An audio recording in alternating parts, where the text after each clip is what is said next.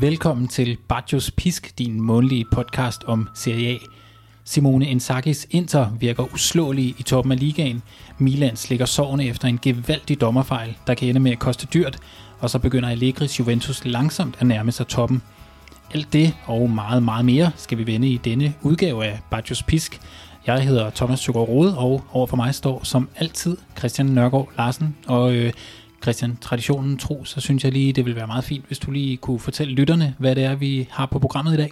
Det kan du tro, jeg gerne vil. Vi skal se på de store linjer i Serie A. Hvad er der sket, siden vi optog øh, lige inden øh, jul? Vi får også en øh, gæst igennem på telefonen, som ved mere end de fleste om italiensk presse og politik, calcio og kurvær, nedslidte stadioner og Vincenzo Italianos Fiorentina så skal vi også øh, vanen tro forbi vores retroafdeling, øh, afdeling, hvor vi kommer til at zoome lidt ind på en af de helt, helt store trænerskikkelser i CA's historier. Vi skal en del årtier tilbage i øh, historiebøgerne, kan vi godt afsløre her. Og vanen tro, apropos, slutter vi også med en anbefaling. Faktisk har vi en, et par anbefalinger i, i ærmet her til, til aften, hvor vi optager. Så lad os hoppe ud i det.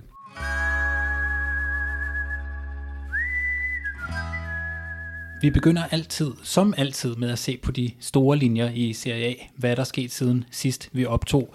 Og Christian, øh, hvis vi kigger i toppen af tabellen, så er det stadig Inter, der ligger der. Og jeg ved, at du ser jo stort set alle Inters kampe. Hvad er det, der fungerer så godt for den her klub lige i øjeblikket? Ja, det er nærmest kun øh, Coppa Italia-kampene, øh, jeg, jeg ikke ser alle af. Hvad hedder det? Jamen det store billede, nu optog vi jo sidste gang inden, inden juleaften, og, og hvis vi skal tage det helt store billede, så er det jo ikke de helt store udsving i toppen af, af, af Serie A. Inter, de virker solide som et, øh, hvad skal vi kalde det, et, et et slags hangarskib på blikstille vand, særligt i forsvaret. Siden 1. december, jeg blev nødt til lige at gå lidt tilbage, det hedder målscoren øh, 17-1. Der er gået et mål ind på Inter siden 1. december. Det er bemærkelsesværdigt. Thomas, kan du huske, øh, hvem der har passeret Handanovic som den øh, ene det ringer måske lidt en øh, klokke, men det er også kun fordi vi begge to øh, spiller det her holdet, øhm, og jeg kan huske, at vi solgte Chiro Immobile, øh, fordi vi tænkte, at han ville nok ikke komme på tavlen mod Inter, men øh, jeg mener, det gjorde han alligevel. Kan det passe? Det er fuld, fuldstændig korrekt. Og så synes jeg også, det er ved at blive mærke i, nu sagde jeg 17-1 i målscore siden 1. december. Der er ni forskellige målscorer siden 1. december, og i den seneste kamp så vi jo øh, Bastoni og Skriniar komme på øh, måltavlen det er sådan lidt som om, at Inders, øh, eller Inzaghi's Inter, de, det her flydende spil, som de praktiserer, har gjort øh, Inter øh, bedre end under Antonio øh, Conte, som jo på en eller anden måde praktiserede en slags, øh, hvad skal vi kalde det, en slags skabelonfodbold, baseret meget på øh, kontra, og så netop Lukaku som opspilstation, og sådan en næsten, hvis vi bliver sådan lidt i superhelte-terminologien her, telepatisk forståelse mellem Lukaku og Lautaro Martinez. Nu venter Øh, nu venter Venezia i den næste runde, altså her i weekenden her. Øh, og øh, bagefter følger så de nærmeste forfølgere i toppen af tabellen, Milan og Napoli. Og hvis det bliver til 9 point til øh, Inter i de kommende tre kampe her, eller blot 7, øh, hvis nu siger, at en af øh, enten Milan eller Napoli-kampen er uafgjort, så tror jeg faktisk, at det bliver næsten umuligt at, at, at, at nå i det store serie her. Så, så, så nu har vi været forbi øh, ganske kort Inter her, øh, Thomas Rode, øh, et, øh, et skadesplade Milan-mandskab tabte øh, senest, var det ikke i går aftes? Det var det. Uh, vi skrev meget til hinanden øh, der. Øh, pludselig blev der faktisk stille i, øh, i tråden. Jeg ved ikke lige øh, hvorfor, men øh, det kan måske prøve at uddybe lige om lidt. Det tabte til Spezia hjemme på San Siro. Hvad er det, hvad er det egentlig, der går galt øh, for Milan i den her kamp her? Jamen, jeg synes jo faktisk, det er rigtig hyggeligt at sidde og skrive lidt frem og tilbage under, under kampene, men jeg vil godt øh, erkende, at jeg måske lidt tidligt lagde telefonen fra mig i går, fordi på et tidspunkt var det ikke sjovt længere. Øhm, det er jo, øh, som du også selv sagde, historien om Milan lige i øjeblikket, det er en historie om skader og fravær. Øhm, først og fremmest, så skal man jo, så mangler man øh, Benacer, Caché og måske ikke så vigtig en spiller, Balotore, Touré, øh, som alle sammen er til i Afrika og spiller fodbold lige nu. Simon Kjær er som bekendt ude resten af sæsonen. Så øh, fik øh, Romagnoli og Tomodi lige scoret sig en omgang corona, og øh, da Tomodi han endelig vendte tilbage, så gik hans øh, knæ i stykker i første kamp, og han er i hvert fald ude i, det lyder som om han, han kommer hurtigere tilbage, end man lige havde regnet, men i hvert fald en, en tre ugers tid. Øhm, så den kamp, der var mod Spezia i går, det var en kamp, hvor, øh, hvor man starter med Kalulu og Gabia i midterforsvaret. Og Milan er jo godt nok øh, et hold, der spiller med mange unge spillere lige i øjeblikket, så det, det har de vist, at de kan. Men, øh, men det er måske her, der er tale om to, som både er unge og urutinerede. På midten, øh, det er sådan en midtbaneduo, fordi Tonali han var ude med karantæne. Øhm, han tog et, øh, et, et gult kort meget med vilje i den foregående kamp, fordi øh, øh, der venter Milan nogle svære opgør fremover, så han ville egentlig have det fint med at sidde på bænken i den her kamp. Men det betød så også, at der blev, øh, der blev plads til en startdue på midten, der hed øh, Bakayoko og Kronic. Og det er jo ikke sådan en øh, midtbanedue, som de fleste øh, topklubber vil misunde og man kunne også godt se, at det var, det var to spillere, der ikke er vant til at starte inden sammen, og de spiller også en lidt anden øh, måde, hvor Krunic ligger lidt længere fremme, øh, og Bakayoko, øh, den her... Øh, den her langlemmede monster af en spiller, som jo han, øh, som han kan være på sine bedste dage. Han ligger lidt længere tilbage som den her øh, æderkop, der skal suge det hele. Øh, han er ikke den spiller, han var i Monaco, og han er heller ikke den spiller, han, øh, han var i, i Milan under sit øh, sidste ophold. Han er meget mere øh, klunset, øh, klumpet, og han taber, taber bolde. Øh, man kan stadig godt se sådan, hvorfor det er, øh, og hvad det er, han er god til, men han har ikke øh, vist det her i, i sin anden runde i Milan. Så var det også en kamp, hvor altså, der er to ting, de fleste nok vil huske den for. Den ene øh, er øh, Spetsjers målmand, 27-årige Ivan Providel. Det er første gang i mit liv, jeg siger den øh, navn højt. Men altså, han stod måske nok sit livs kamp på San Siro i går. Han havde sådan nogle øh, håndbold- og ishockeyredninger, hvor han var nede med, med, med fodparader, og jeg ved ikke hvad. Øhm, og jeg tror, øh, for os, der har spillet sådan det gamle Championship Manager, hvor, øh, hvor målmændene en gang imellem lige hæver sådan tital op i karakter efter kampen, så er der nok mange, der vil, øh, vil få den tanke. Det, han havde nok også fået et ret stensikkert øh, tital. Men det, som det, de, de fleste nok kommer til at huske den her kamp for, det vil jo nok også være det, som, øh, og det er det, som de fleste italienske sportsaviser har været fyldt med i dag, det er øh, denne her øh, dommer Marco Seta, der, der ender med at lave en meget, meget kampafgørende fejl. Øh, Rebic, øh, der bliver begået et, et øh, frispark på Rebic lige foran feltet, men han når at spille den videre til øh, Junior Messias, som sætter den øh, meget sikkert ind til det, der på det tidspunkt nok havde været et, øh, et ret sikkert sejrsmål til Milan. Men øh, dommeren, han glemmer simpelthen, at øh, der er noget, der hedder fordelsregel, så i stedet for at lade den øh, køre, og Milan få det her meget sikre mål, ja, så, så ender han med at fløjte, øh, fløjte et frispark til Rebicin på midten, og han, man kan se med det samme på billederne, at han bliver selvfølgelig omringet af Milan-spillere, men han er også en stor undskyldning, og han ved godt, at han har begået en, måske sin største dommerfejl nogensinde. Øhm, der har også været historier i italiensk presse i dag om, at han har været grædefærdig efter kampen. Øhm, og han har faktisk også han er blevet trøstet af mange Milan-spillere. Det synes jeg trods alt øh, viser lidt format. Og Pioli har også været ude og sige, at øh, jo, der blev begået en fejl, men den største fejl var nok, at Milan-spillerne ikke selv kunne afgøre denne her kamp. Øhm, og ikke nok med, at øh, Milan så ikke får, øh, får sat sejrsmålet ind, som det nok ville have været på det tidspunkt. De ender jo simpelthen med at tabe på et, øh, et kontraangreb i, i overtiden. Og det er sådan en kamp, der også lidt viser, vil jeg sige, at den her øh, unge øh, due nede bag i Gabi og Kalyly, det kan godt være de store talenter, det kan godt være, at man øh, endda også lige kortvej har talt om, at det kan være, at Milan ikke har behov for at gå ud og købe nogen. Øhm, men især Kalyly, han, han, bliver, altså, han er simpelthen for urutineret på, øh, på nogle situationer i går, hvor han enten skulle have, have lavet sig falde og få et frispark, øh, eller øh, simpelthen bare dække bedre op. Øhm, men jeg vil sige, det er en kamp, når man ser sådan på øh, det der XG, som folk er så vilde med at tale om, det er en kamp, som Milan aldrig nogensinde skulle have tabt. Øh, men det gjorde de altså, øh, og der var en hel masse, hel masse ting, der spillede ind, men det var sådan lidt den, den perfekte storm, der ramte. Og det betyder jo så også, at man ikke kunne komme op og overtage Inter på førstepladsen. Inter har en kamp i baghånden, og det begynder så småt at ligne, at, øh, at de trækker fra. Og så øh, mener jeg, uden at, nu håber jeg ikke, at jeg tager helt fejl, men det var faktisk også uh, Spezia, der, der øh, sidste gang, sidste øh, sæson satte en stopper for den her øh, imponerende sejrste øh, række, Milan havde gang i, og det var der nedturen begyndte, og det var der Inter skruede op. Så øh, måske har jeg gentaget historien så. Ja, det er en, det er en hård modstander for, familien, det her øh, La Spezia-mandskab her. Jeg var lige inde på, på den her side, der hedder understat.com, for at se netop den her XG, du, du taler om. Og, og herinde der står der, at AC Milan øh, vinder kampen 2,85. Altså næsten tre mål skulle de have scoret. De scorede jo som bekendt kun øh, et. Og, og Spezia ligger på 1,57 og scorer jo to mål. Så det, det tegner et meget klart billede. Ja, det trækker selvfølgelig også lidt op i den statistik, at Theo Hernandez han brænder et straffe. Det er jo sådan det er en, der, der gerne giver en del på XG.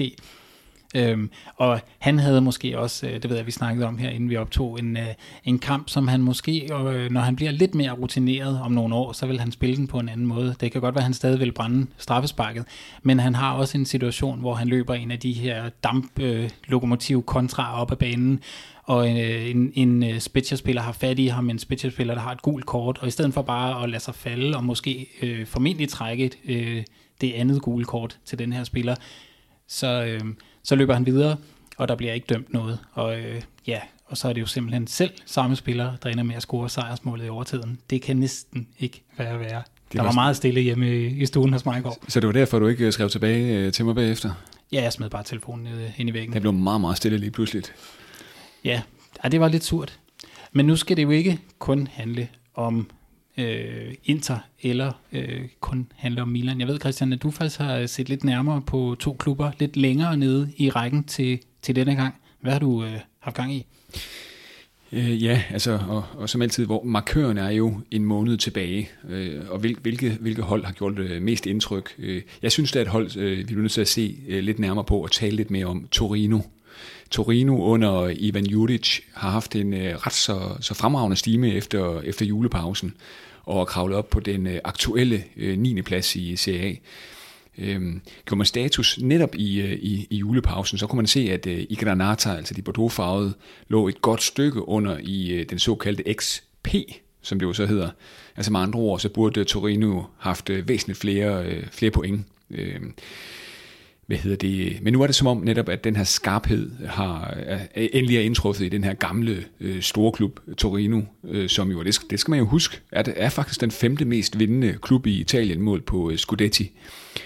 Og, og ja, nu øh, kommer der en lille disclaimer her. Nu kommer der en lille historisk afstikker. Det sidste mesterskab Torino, de, øh, de vandt, det ligger helt tilbage i sæsonen 75-76 dengang øh, mange af os, mange af os lytter måske ikke var født, det, det, det ved jeg ikke, men dengang en akrobatisk, akrobatisk tofodet Paolo Polici og en klinisk Francesco Graziano terroriserede de her stakkels øh, forsvarsværker i, i, i Serie A. Og så ligger der en masse mesterskab helt tilbage til Grande Torino-æraen i, i, øh, i 40'erne. Øhm. Jeg tror, dem, der lytter til podcasten, hvis man, fald, hvis man har hørt nogle af de første afsnit, så ved man, at uh, du har læst historie en gang for lang tid siden. Ja. Og du er færm til lige at gå ind og støve, støve de gamle bøger af en gang imellem. Ja, vi, vi, vi bliver nødt til lige at ræse lidt tilbage i historien nogle gange, fordi øh, CIA er jo også øh, øh, historien om, øh, om, om historien om historien, skulle jeg til at sige. Altså, der er så meget romantik i, i historiebøgerne, at, at, at det næsten øh, bobler over. Øhm, det mest bemærkelsesværdige ved Torino, hvis vi sådan tager pilen frem til i dag, er nu 2022, det er, det er faktisk øh, forsvaret. Øh, Torino har kun lukket 20 mål ind i 21 kampe. Det er, og det er altså en liga, hvor der lige nu er et øh, målsnit. Nu har jeg ikke lige været inde og se det her de sidste par dage, men jeg mindes, det er om, omkring 3,3 mål per, per kamp. øh, og det er altså det højeste blandt de fem største øh, ligaer i, i Europa. Og de her 20 øh, øh, indkasserede mål i 21 kampe, det er faktisk kun overgået af, af Inter og Napoli, i, øh, som ligger helt i toppen af, af tabellen. Det synes jeg er bemærkelsesværdigt. Det ligger på 9. plads. Ja, nu er jeg lige snydt lidt. Øh, den hedder 3,07. Ja, sådan lige faldet lidt. Jamen, der har nemlig faktisk lige på det seneste jo også været nogle kampe, øh, ja. øh, hvor vi ikke har set de her, øh, ligesom vi så i Juventus-Roma-kampen, eller ja. Roma-Juventus-kampen med, med 4-3. Det er rigtigt, det er rigtigt. Og så kan man sige, øh, Torinus er så også underkøbet begunstiget af, at deres øh, første, første holdsmålmand, eller deres første målmand, øh, Vanja Milinkovic-Savic, han er tilbage fra, fra en skade. Det er en, det er en virkelig god målmand, de, de, de har i, i truppen der.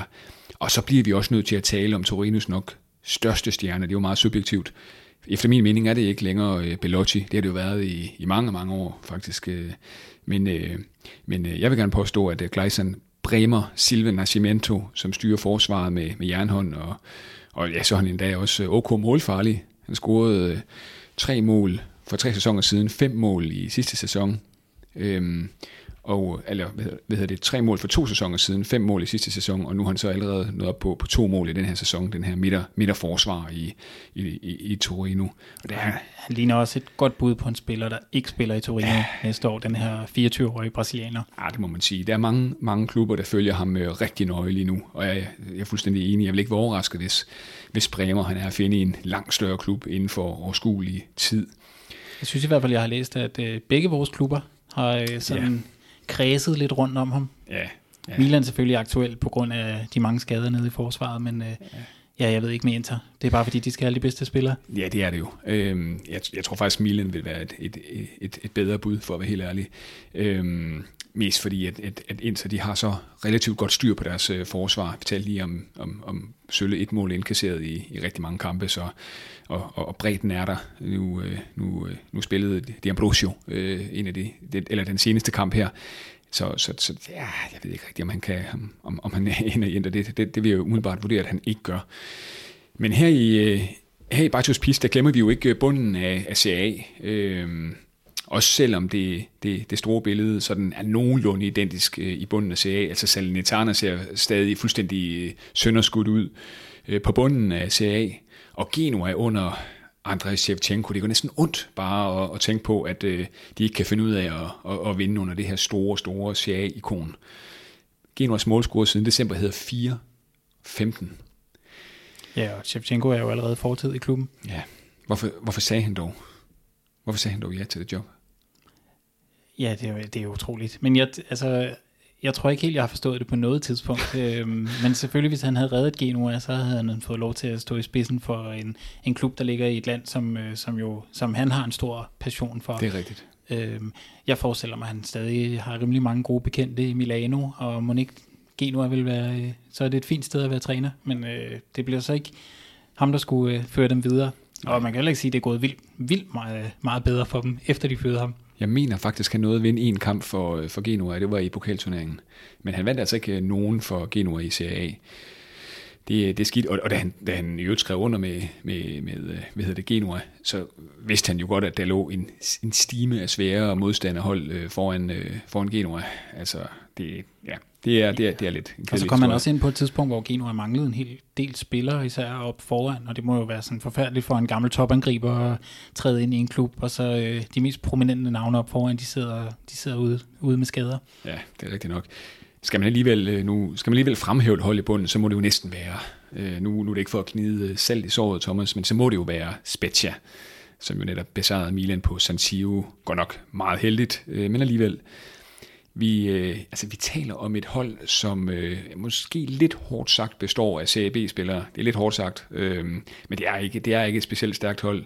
Nu har de vundet tre af de seneste fem kampe i øh, CAA, øh, for, for uden øh, netop Milan, som vi talte om på, på San Siro, så også Napoli på, på Stadio Diego Armando øh, Maradona. Og det var jo faktisk en kamp, de vandt uden at have et skud på mål, Ja. fordi Juan Jesus Ja. scorede selvmål. Det er rigtigt, det er rigtigt. Det bliver- er også noget, man ved, når man øh, spiller serie manager og har ham på holdet. Det er rigtigt. Altså, hånden på hjertet, så troede jeg faktisk ikke på, på, på Spezias overlevelse inden sæsonstarten. Jeg, jeg har nævnt Spezia som en af de, de tre øh, nederrykkere. Men det, det ser jo altså lysere og lysere ud for, for den her klub i, øh, i La Spezia, som jo ligger sølle 45 minutters øh, kørsel for det her øh, paradis Cinque med de maleriske, farverige middelalder huse på klipperne, der jo kan gøre en hver Instagrammer fuldstændig vild. Dejlig lille info der. Ja, ja, hvis man nu er, er til det.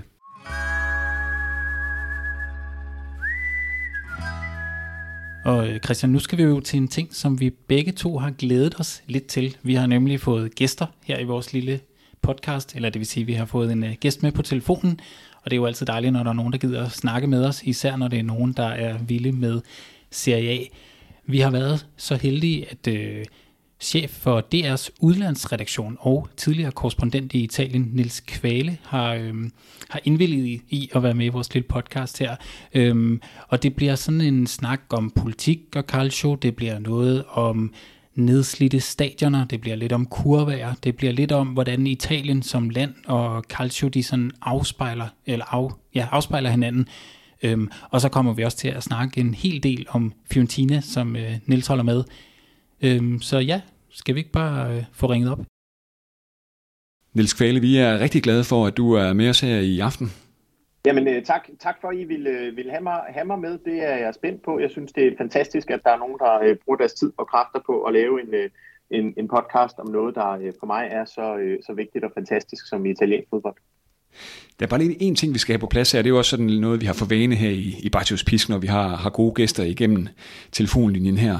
Det er så lidt, kan du, kan du prøve at beskrive dit forhold til, til Calcio? Hvor langt, øh, hvor langt går det tilbage, og hvorfor, hvorfor i alverden bruger du egentlig noget, noget tid på at følge den her liga? Det har været så meget igennem. Jeg tror, den første klubfodboldkamp, jeg kan huske at have set i, øh, i fjernsynet, det var, øh, det var Europacup-finalen mellem Liverpool og, øh, og Juventus øh, på, på Heysel Stadion det kan som sådan godt være, øh, jeg har været øh, 5-6 år på det tidspunkt, at jeg havde set nogen før, men den her gjorde af indlysende årsager et, øh, et kæmpestort øh, indtryk, og det var med sikkerhed første gang, jeg så et italiensk klubhold øh, spille. øh, for dengang var der jo ikke fjernsyn, eller fodbold i fjernsynet, og slet ikke øh, italiensk fodbold. Øhm, og det gjorde et ret stort indtryk på mig, at det hele tiden gik jeg åndssvagt meget op i fodbold, øh, og det var lige der midt 80'erne, at, øh, at det blev aktiveret særligt omkring VM 86. Og, øh, og der var det jo også bare sådan, at, øh, at alle de store, de spillede jo i, i Italien, og ikke mindst spillede Michael Laudrup, Brett Melke og Claus Berggren, øh, spillede i, i Italien. Så der var sådan noget magisk om italiensk fodbold, også fordi det kun var noget...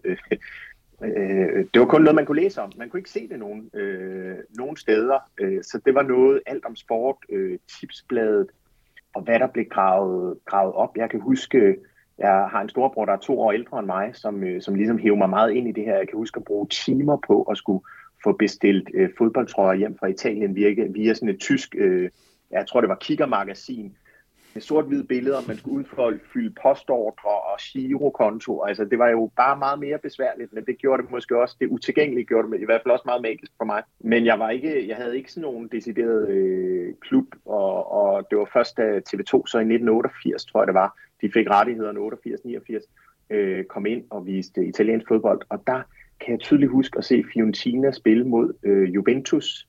Øh, Michael Laudrup var lige akkurat med for, for, for Juventus, så det må have været sådan noget 88-89. Og, øh, og jeg tror, at balladen, jeg kan sgu ikke huske om balladen om Baggio, jeg husker det som om den var med. Øh, I hvert fald kan jeg huske, at der pludselig var sådan en kæmpe brag, hvor der røg en ordentlig bombe, øh, og det stod op med røg fra det ingenmandsland, der var lavet mellem, øh, mellem Juventus og Fiorentinas tilhængere, og det var bare helt fremmedartet for mig som fodboldfan at se det der, øh, altså øh, alt det kulør og knald, der, der var på. Så jeg blev meget forelsket i italiensk øh, fodbold lige der, da, da TV2 pragede igen med det i, øh, i, øh, i, i slut 80'erne. Øhm, og så gik det sådan set lidt i dvale for mig i en, øh, i en, i en lang periode, hvor jeg sådan kun sporadisk øh, holdt øje med det, indtil jeg flyttede til Italien i 2007, og var så heldig at flytte til Firenze, mens, øh, mens de havde et, altså Fiorentina havde et rigtig godt hold, og ikke mindst havde Martin Jørgensen, som jo havde en meget stor status, stadig har en stor status i, i, i Firenze. Jeg kommer selv fra Aarhus, øh, og øh, holder med, med, med AGF, og derfor var der sådan en fuldstændig naturlig bro til, øh, til øh, Martin Jørgensen og til, til Fiorentina, og så passede de med, at de der i, i 07, øh, sæson 07-08 og sæson før under Prandelli havde et virkelig, virkelig stærkt hold med mange spændende spillere. Så, øh, så der var jeg rigtig meget på, på Frankie og se Fiorentina spille. Og fra dag af har jeg sådan set øh, øh, været hugt, også kombineret med, at jeg professionelt har beskæftiget mig meget med italiensk politik, og øh, det er jo fuldstændig uadskilleligt og italiensk samfund, øh, og, og der, altså, for at forstå Italien, så synes jeg, den letteste og den mest sjoveste genvej, det er jo sådan set at, at forstå det gennem fodbolden, og jeg tror også på en vis vis, at de gensidigt afhængige af hinanden, at man skal forstå fodbolden for at forstå Italien, og man skal også forstå Italien for at forstå italiensk fodbold, fordi det er så særligt i Italien. Det har jo også sit helt eget navn, Calcio Italien, hvor alle andre steder relaterer det sig til, til, til, til fodbold, til fodbold, til den, til den engelske term. Ikke? Så det er noget særligt i Italien, i hvert fald for mig. Mm, og det er jo faktisk også noget af det, det, vi havde talt om lidt inden det her med, at du siger, at det er sådan to ting, der er vævet tæt sammen, altså sådan det italienske samfund og calcio. Kan du prøve at sætte nogle flere ord på, hvordan du øh, har oplevet det selv?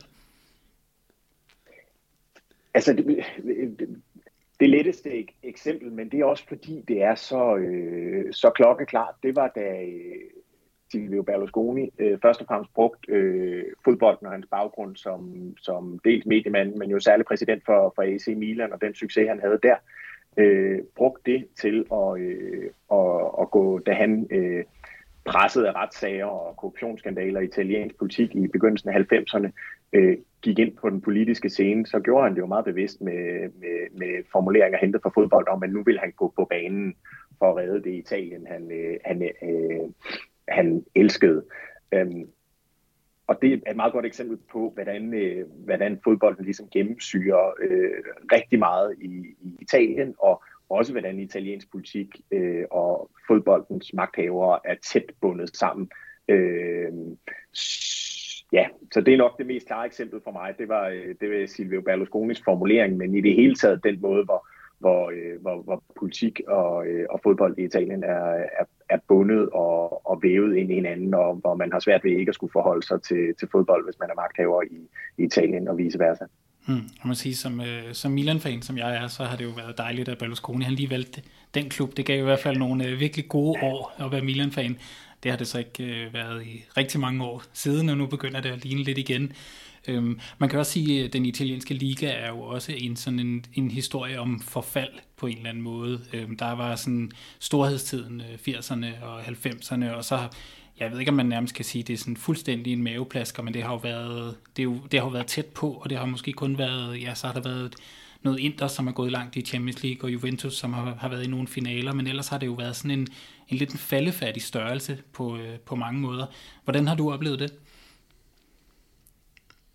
Altså, øh, ja, det er jo både over, fordi det er jo, hvis jeg tager udgangspunkt i Fiorentina, er det jo dybt øh, frustrerende, at man ved sådan en som Vlaovic, han forsvinder lige om lidt, når han bomber øh, mål ind, og han forsvinder, og det er måske ikke engang, altså, eller heldigvis er det ikke til, til Juventus, så er det måske Premier League, men det siger jo noget om, hvordan Serie A er blevet, øh, blevet markeret.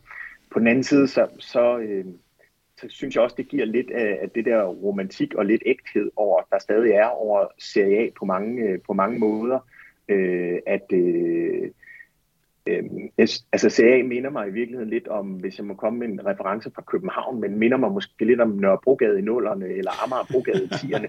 Noget, hvor der er, altså der er simpelthen kamp om, om, om sjælen, hvor det er, at, øh, at du har en total dyr delikatessebager, der ligger ved siden af en skrællet bager, der sælger øh, sælger trøfler for en femmer og vin og brød for en femmer, eller du har cykelhandlere, der enten sælger stjålne cykler i kælderen, eller dem, der sælger cykler til 40.000, og næsten for hvert år, man bevæger sig ud af en af de her gader, så er den der forandring, den har rykket sig 100 meter, og der ser jeg jo stadig et sted, hvor stadion er så gamle, og det er bundet ind i alt muligt hejs, og det er svært hver eneste gang, der er en ny klub, ejer jeg prøver at bygge et nyt stadion, og det kommer aldrig i gang. Det har vi set i Milan, vi har set det i Firenze, vi har set det i Rom, Øhm, men samtidig så er der jo langsomt øh, bevægelser, det ser man jo omkring, øh, særligt Juventus har jo på den ene side været succesrige i at modernisere klubben, det har også haft en kæmpe bagside.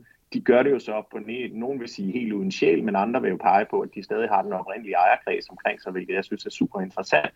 Så har du Milan og Inter, som er lidt et andet sted med nogle udenlandske ejere, der poster penge ind i det og prøver at rykke, men mange klubber er jo stadig ejet af de her øh, farverige italienske præsidenter, som for mig giver noget særligt til, til, til klubberne. Men det er jo klart, at det der med at være romantisk omkring fodbold, det er jo også svært, ikke? fordi at øh, konkurrenceelementet falder ud.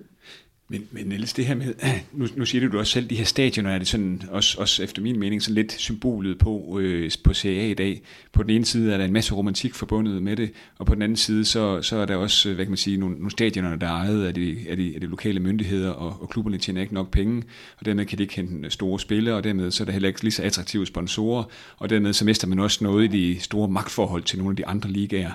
Men er det netop på grund af, synes du den, eller tror du den her sådan spænding, der er mellem romantik og altså at, at man sådan lidt forfalder til romantikken i Serie at, at, at Serie netop ikke, øh, øh, hvad kan man sige, er på, øh, på, på, på toppen af bjerget øh, længere? Ja, så det er så, så, hvis man kigger på timingerne i det, har det jo også hængt uløseligt sammen med Italiens tiltagende økonomiske øh, krise og, og, og ligesom stående i stampe på alle parametre, hvor man jo meget klart kan sige, at Italien siden år 2000, hvor man også trådte ind i euroen, har man faktisk ikke oplevet en, en økonomisk øh, Øh, en økonomisk øh, vækst, hvis man kigger på, på, på indkomsterne hos, øh, hos, hos indbyggerne. Så, så på den måde er man jo ligesom faldet bag om dansen og har været en konstant økonomisk krise, der jo selvfølgelig også har spillet af, eller der har smittet af på, på, på dem, der skulle kaste penge efter, efter showet. Øh, og så har man jo ikke været dygtig nok til at udvikle mange af de, de områder. Men nu talte vi før om det der link, der er mellem, Italien, øh, mellem politik og fodbold i Italien, og for mig har det også en eller anden, altså de der gamle faldefærdige stadions, der er. Nu så Fiorentinas ejer, som er sådan en, en sjov blanding af en gammeldags klubpræsident og så en amerikansk rigmand med italiensk baggrund, men han var ude og kalde Financial Times i et stort interview og kalde øh, Fiorentina stadion for det værste lort, der nogensinde var blevet, blevet bygget. Og det har han sådan set ret i langt hen ad vejen, men det er jo også et, en arkitektonisk perle, og som mange andre øh, øh, af de italienske stadions bygget under fascismen, øh, men, men med noget meget, meget flot arkitektur. Det er... Øh, øh, ja, hvis det blev byttet ud med sådan et ligesom øh, smart, flot Juventus Stadium, eller Allianz Arena, som det hedder nu, øh, ja, det ville sikkert være godt for Fiorentina på den lange bane, men for mig vil der gå noget af at gå til fodbold i Firenze, fordi du har det her stadion, der ligger midt inde i byen, og, øh, og, øh, og bare er enormt smukt. Og det var et, et herligt interview, Komiso Comiso gav til øh, Financial Times her forleden. Jeg ved også, at vi har delt det inde i vores øh, Bajos Pisk Facebook-gruppe. Øhm, og der kunne man jo, øh, man kunne bare fornemme i alle linjerne i det, det interview, at der var en mand, der havde en masse kærlighed til Italien, og han ville gerne give noget. Men det var også en meget, meget, meget frustreret øh, amerikansk klubejer, som kom til og havde alle mulige visioner og så møder han bare det italienske bystyre, eller, øh, eller hvem der nu får lov at bestemme, hvad der skal ske, og, øh, og så er der bare ikke så meget at stille op, og, øh, og han vil gerne have, at alting sker i dag, og dernede, der kan man sige, der sker alting aldrig på dagen. Øhm, og det samme har jo været, du nævner jo også selv det her med Milan og Inter, som, som jo har hjemme på, øh, på et meget faldefattigt øh, San Siro. Øh, jeg har selv været der nogle gange og tænkt, at altså, det er jo en oplevelse, og det er jo, rigtig, det er jo også en romantisk oplevelse at være der, og det er fantastisk, det her store stadion, men det er også bare et sted, hvor man kan godt forstå, at der måske ikke er så mange familier, der kommer til, og man kan godt forstå, at det ikke sådan genererer den her store øh, matchday revenue, som man taler om, fordi der er måske ikke så meget at, at give sig til, eller bruge penge på i, i området.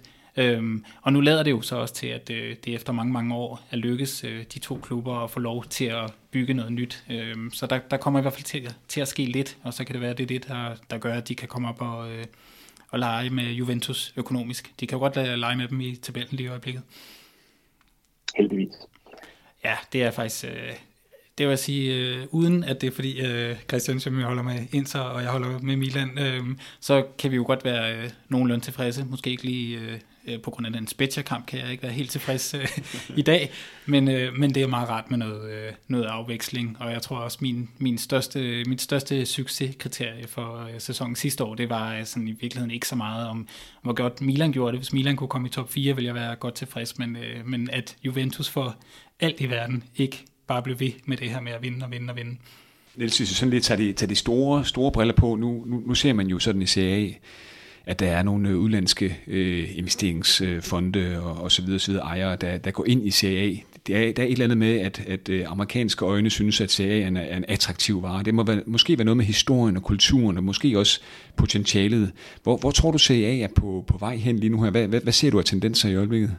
Jeg har en svaghed for, øh, for Roma, selvom jeg holder med Fiorentina. Det må jeg indrømme, og jeg var sådan meget spændt på det øh, projekt, de havde gang i under den tidligere ejer, Palotta, som gik, jo gik ind i, i Roma med, med, hvad jeg troede var, øh, var en sådan rigtig analyse. Jeg kan huske, lige da han havde købt sig ind, der talte jeg sammen med en, øh, en, en bekendt, jeg har, som er øh, die hard øh, Juventus øh, ultra, men følger meget med i, hvad der foregår i fodbold på det tidspunkt, og det var da Juventus lige var, var sådan, uh, på, på vej op i den her lange, lange periode, hvor de vandt alle mesterskaberne. Der dem, de frygtede allermest, det var klart Roma, fordi der var kommet den her amerikanske ejer med store ambitioner, og som ligesom havde kigget meget på det amerikanske marked, og sagt, hvad kan jeg markedsføre i USA, fra Italien og fra italiensk fodbold, og det var byen Rom.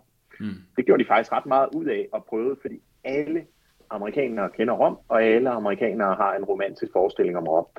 Øh, og det, altså det tænkte jeg, det, det så sgu egentlig meget lovende og, og smart ud, men som vi lige har talt om, så løb han i den grad også panden mod mur omkring øh, planerne om et, øh, om et, om et nyt stadion. Det blev, øh, det blev aldrig til noget, og, og endte jo med at, øh, og, øh, og ryge ud og ikke være specielt populær også, fordi det var i perioden, hvor man havde den her øh, afsked med Totti, som, som jo ikke så mange har, har, har tilgivet øh, øh, dem, der sad og, og bestemt omkring det.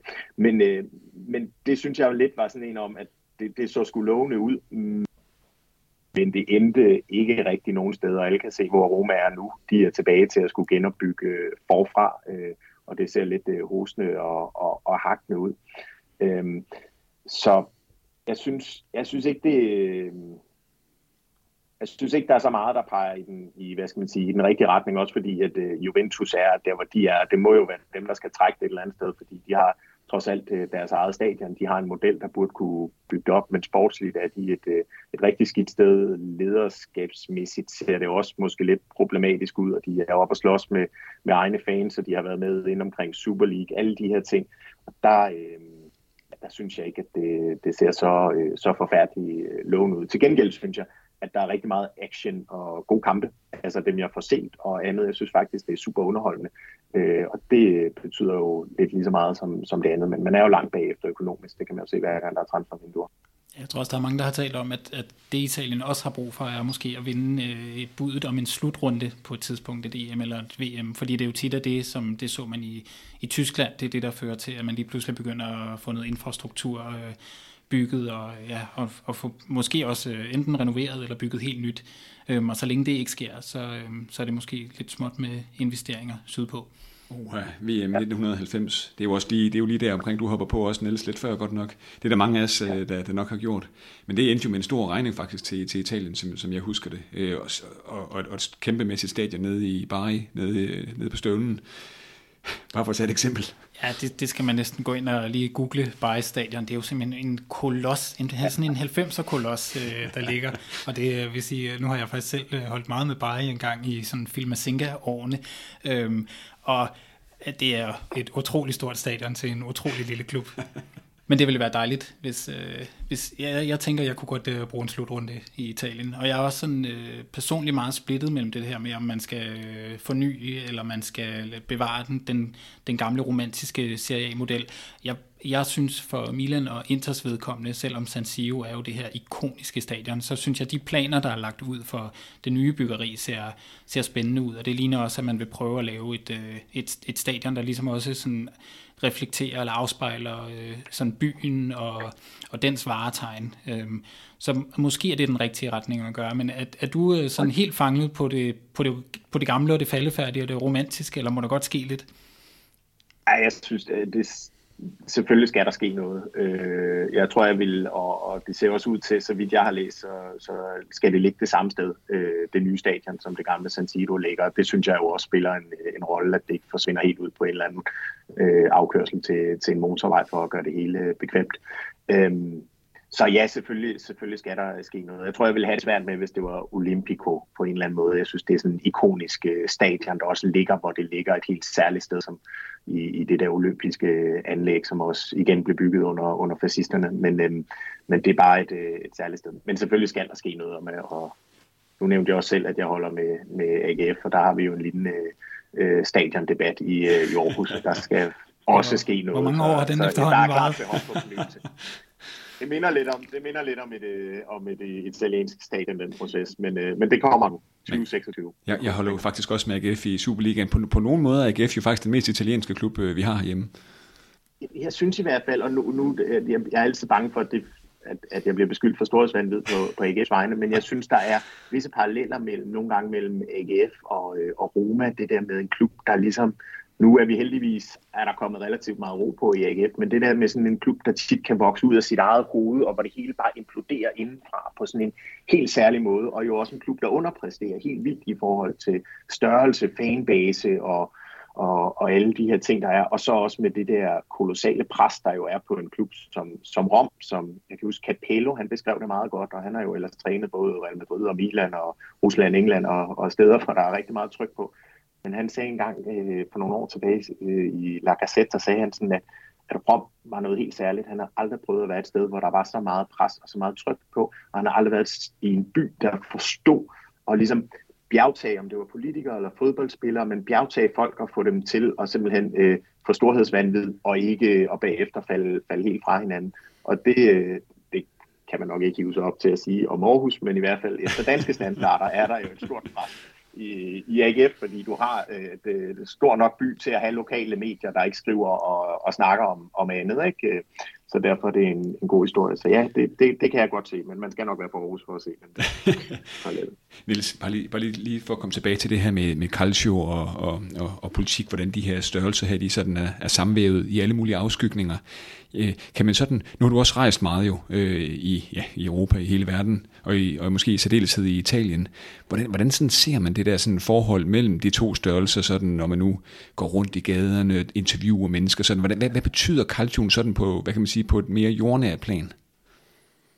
Altså, øh, hvis jeg tager udgangspunkt i, i, i Firenze, så gjorde det stort indtryk på mig, da jeg flyttede til byen, og, og den hilsen, der blev brugt om, øh, om søndagen, fordi at der blev og bliver heldigvis spillet flest fodboldkampe i Italien om søndagen stadigvæk. Hvis jeg gik ind og købte en, øh, en, øh, en, øh, avis eller købte noget i, i øh, købte noget mad, hvor det nu var henne, så hilsen, det var Forza Viola. Og nu er Firenze jo også virkelig sådan en, øh, hvad kalder man det, one club city på engelsk, ikke? men altså en by, hvor alle holder med, med Fiorentina. Du har ikke de store fraktioner, hverken Milan, Inter eller gud forbyde uh, Juventus-fans i, i Firenze. Men, øh, men det der med, at det bare blev brugt som sådan en hilsen fra øh, gamle damer og dem, der stod i butikker og andet på en, øh, på en kampdag, det, øh, for mig var det sådan øh, noget meget særligt, og noget, jeg synes var, var, var meget fint.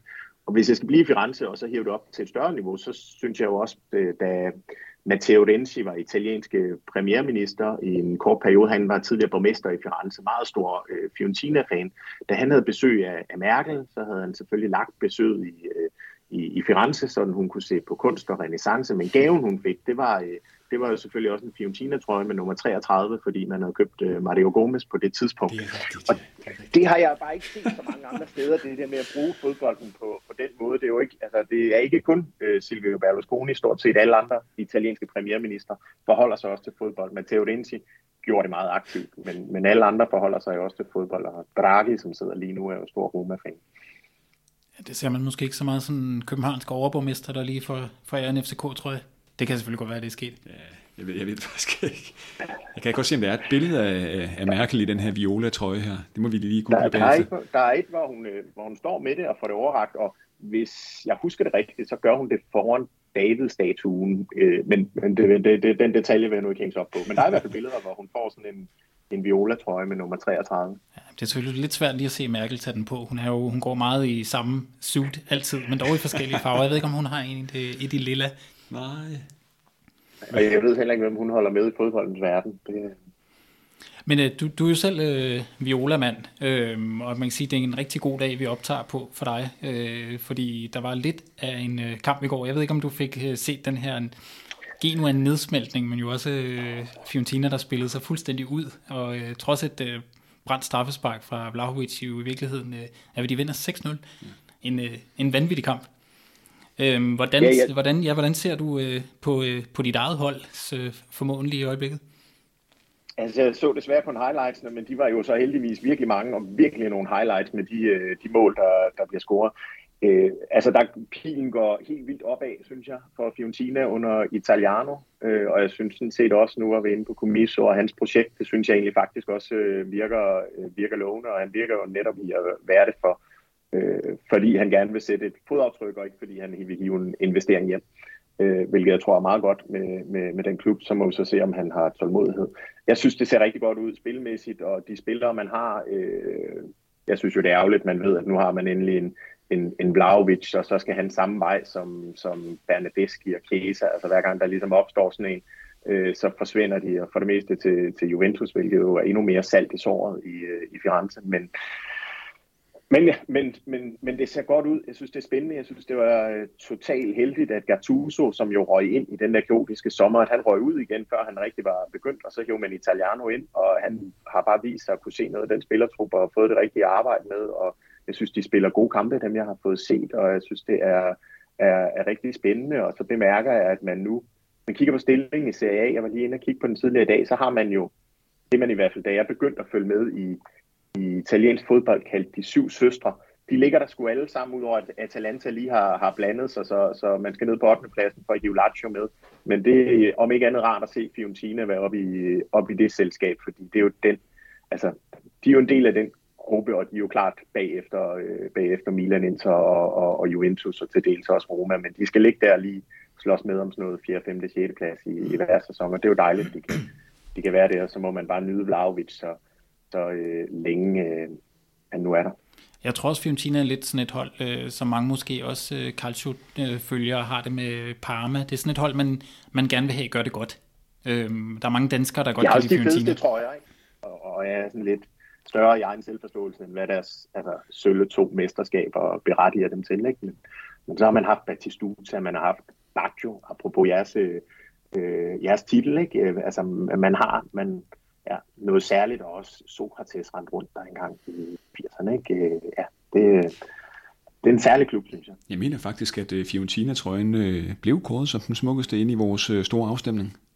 Kan det passe? Ja, det tror jeg. Det mener, vi har, det, vi har haft bestemt. et uh, trøjeafsnit tidligere, hvor vi, uh, hvor vi nørdede trøjer i den grad. Ja, jeg mener faktisk, den, den, den vandt ret klart. Men den er også flot. Det er ja, den bare. Det, den er flot. Og det er, rigtig, det er også rigtigt, som du siger, det er, det er bittert med Vlahovic, øh, og det, jeg tror også, hvis jeg holdt med Fiorentina, ville jeg være sådan, øh, rigtig glad for at have ham, men, øh, men det er jo sådan, man begræder jo øh, nærmest hver gang han scorer, fordi så ved man, øh, det er bare endnu et skridt, øh, endnu et skridt mod, at han smutter. Og så er det jo bare lige, øh, hvad det bliver til. Man kunne godt forestille sig, at han var blevet lidt dyr til, øh, til de evige Juventus, der ellers plukker gerne i øh, Fiorentina. Og Christian og jeg har talt mange gange om, at det, det aller, den aller værste destination, det vil være Newcastle. Øhm, men men må ikke det bliver Premier League. ja. Men jeg vil sige Newcastle, altså bedre, hellere det end, øh, end Juventus. Så hellere de der nordengelske øh, sort-hvide striber med Saudi-dollars end, end Juventus. Det kan simpelthen ikke være, det kan simpelthen ikke passe, Juventus skal hen Fiorentina stjernefrø. Altså, og det taler jo ind i hele traumet fra, fra Baggio, ikke? Altså, det er jo ikke bare Kesa og Bernadeschi, det er helt tilbage til, til, til Baggio, ja. Man har jo for helvede, øh, undskyld, jeg skal ikke bande, men man har jo også haft, altså Salah, øh, så man jo også lige blomstre op i, i Fiorentina, før det var, han røg videre og så videre igen. Ikke? Øh, ja. Man, man har haft nogle af de der meget, meget store navne, men nu har man det bare kun til låns modsat dengang, hvor man havde Batistuta.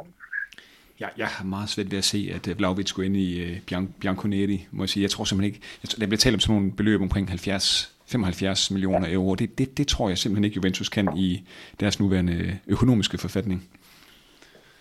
Jeg tror heller ikke. Øh, jeg, jeg har det lidt blandet med det, fordi jeg synes også, det vil være rigtig, øh, det vil være synd for Fiorentina, hvis han skal til Juventus. Men omvendt vil jeg også rigtig gerne have, at han fortsætter i ligaen, fordi det er jo sådan en, øh, det har vi i hvert fald talt rigtig meget om i den her podcast. Det var jo en liga, der blev, der blev fuldstændig, altså alle stjerner forsvandt jo nærmest forud for, for sæsonen, hvor man sagde farvel til Cristiano Ronaldo og Lukaku, og ja, Christian Eriksen lidt på en anden baggrund, må man sige, men altså, det, og øh, ja, man mistede sit største trænernavn måske også i, i Conte, så det, det har været sådan lidt en, øh, en, en hård sæson som, som seriefanerne, og på den måde vil jeg også synes, det var rigtig ærgerligt, hvis øh, Vlahovic bare sådan helt forudsigeligt ryger til, til Premier League, men det er nok svært at, at forestille sig andet.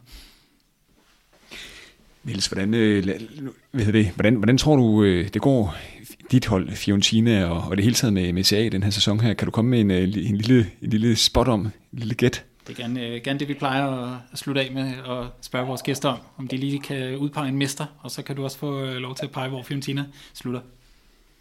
Ja, ja, jeg, jeg tror, jeg vil starte med at sige, at jeg er jo traumatiseret af Juventus' lange sejrsrække, og også da jeg troede, at Napoli havde chancen, og jeg troede, Roma havde chancen og, og andet. Så jeg vil nok starte med at sige, at selvom de er så langt bagefter, så tror jeg, at Juventus ender på anden pladsen. Altså, jeg tror, de æder marts måned, der æder Juventus simpelthen så meget på, på alle. Jeg synes, Inter ligner en, øh, en klar italiensk mester. Jeg synes, Øh, Milan og Napoli startede jo som buller brav, men har simpelthen ikke haft øh, trupperne til at, til at køre, det køre det igennem, kan man se. De er simpelthen slidt og ramt af Africa, African Nations Cup og alt, mm. alt hvad, der, øh, hvad der er, og så også det uheld, som man kan sige. Altså, bedste eksempel er jo Milans kamp ikke, øh, mod La Spezia. Det viser jo alt om, at det er bare marginaler ud, ikke? Øh, helt sort.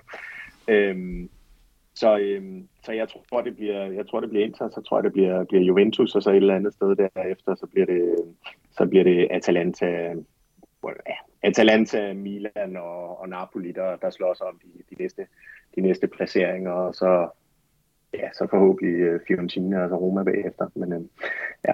Men jeg tror, at man skal holde godt øje med Juventus, fordi det, det er jo klart, at de spiller ikke så godt, og det ene og det andet, men de har bare et eller andet, og de bare æder point alligevel. Det kan man også se nu, ikke? De har fået stabiliseret maskinen, og, og hiver mange den grimme point hjem. Ikke?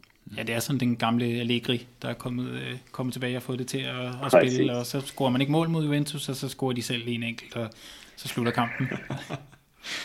ja, jeg så, øh, jeg så øh, den sidste hele kamp, øh, jeg så, det var øh, Roma-Juventus der på Olympico, og det var jo at det var en fantastisk kamp, men det var jo helt sort, hvis man har, har, har mere hang til, til Roma end til, til Juventus, at de vinder den 4-3. Øh, men, men det gjorde de, og det var sådan meget for meget tegn om nu. Nu begynder de at give op, ikke? Ja, det er måske den bedste kamp, der er blevet spillet i Italien i, ja, det ja, ved jeg ikke. Det er nærmest 100 år. Det var en helt, helt, helt utrolig kamp. Mm. Øhm, ja. Men jeg tænker også, nu fik vi øh, din bud, og det plejer at være sådan en, øh, en god måde at få, øh, få sluttet af på. Øh, jeg vil sige, det har simpelthen været en kæmpe stor fornøjelse, at du lige gad at øh, sætte noget tid af til at, øh, til at optræde her i vores lille podcast. Jamen, øh, fornøjelsen er helt på min side, og tak for, at jeg kunne få lov til at bidrage til jeres, øh, til jeres fine, fine podcast. Det er jeg meget, meget øh, glad for. Jamen, det er vi øh, glade for at høre. Det kan være, at vi øh, kan finde øh, en gang i fremtiden endnu en øh, god anledning til at få dig med. Du øh, har i hvert fald en stående invitation nu. I, øh, I siger bare til.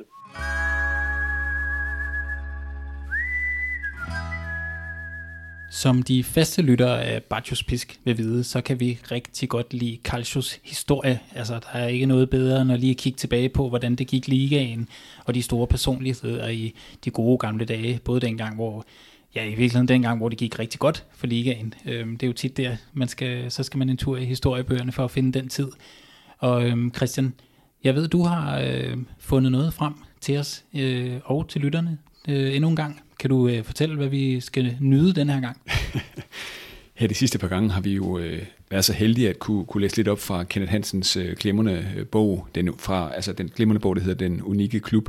Øh, den her gang her, der skal vi øh, lidt tilbage til min egen bog, Halvgudene, hvor vi skal zoome ind på øh, en, øh, en øh, træner, som, hvad kan man sige, gjorde sit indtog i sådan lige omkring 1960. Øh, han kom til øh, Inter, og han øh, er mange forbundet øh, som værende, hvad kan man sige, den person, som, som fødte Catenaccio. Det er faktisk ikke helt rigtigt, men han var en af dem, der raffinerede den her forkædrede, næsten forkædrede Catenaccio, som ofte er blevet forbundet med italiensk øh, fodbold. En meget mystisk øh, mand, der også forandrede øh, trænergærningen. Han var faktisk den helt store stjerne på, på holdet, som vandt så meget Inter. Og manden er Elenio Edera, også kendt som Il Mago, troldmanden. Det er en mand med, med meget mystik omkring sig. Man var ikke sådan helt sikker på, hvornår han blev født. I hans franske, spanske og argentinske pas stod der, at han var født i 1916 mens andre officielle papirer sagde, at, det var, at han var født i 1910. Man mener, at han blev født øh, omkring Buenos Aires. Så, så her er der altså et, øh, et øh, uddrag her, eller faktisk hele kapitlet øh, om netop Elinio Edeta. God fornøjelse. Kapitel 4.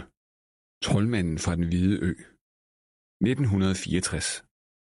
Catenaccioens kroning og den mystiske mand, der forandrede trænegærningen. Morgen efter morgen sagde han de samme ord til sig selv efter yogaøvelserne, som var det det mest naturlige i verden. Jeg er stærk, rolig, jeg frygter intet, jeg er smuk. Han elskede pasta, gerne i den spartanske udgave. Olivenolie og parmesan, det var nok. For det meste lå han flasken med vand stå på spisebordet. Familien vidste efterhånden godt, hvor meget der var godt for dem.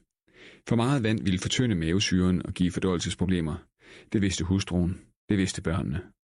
Når de glemte tog han flasken og gemte den mellem sine fødder. I fodboldens verden kaldte de Elenio Herrera for Il Mago, troldmanden.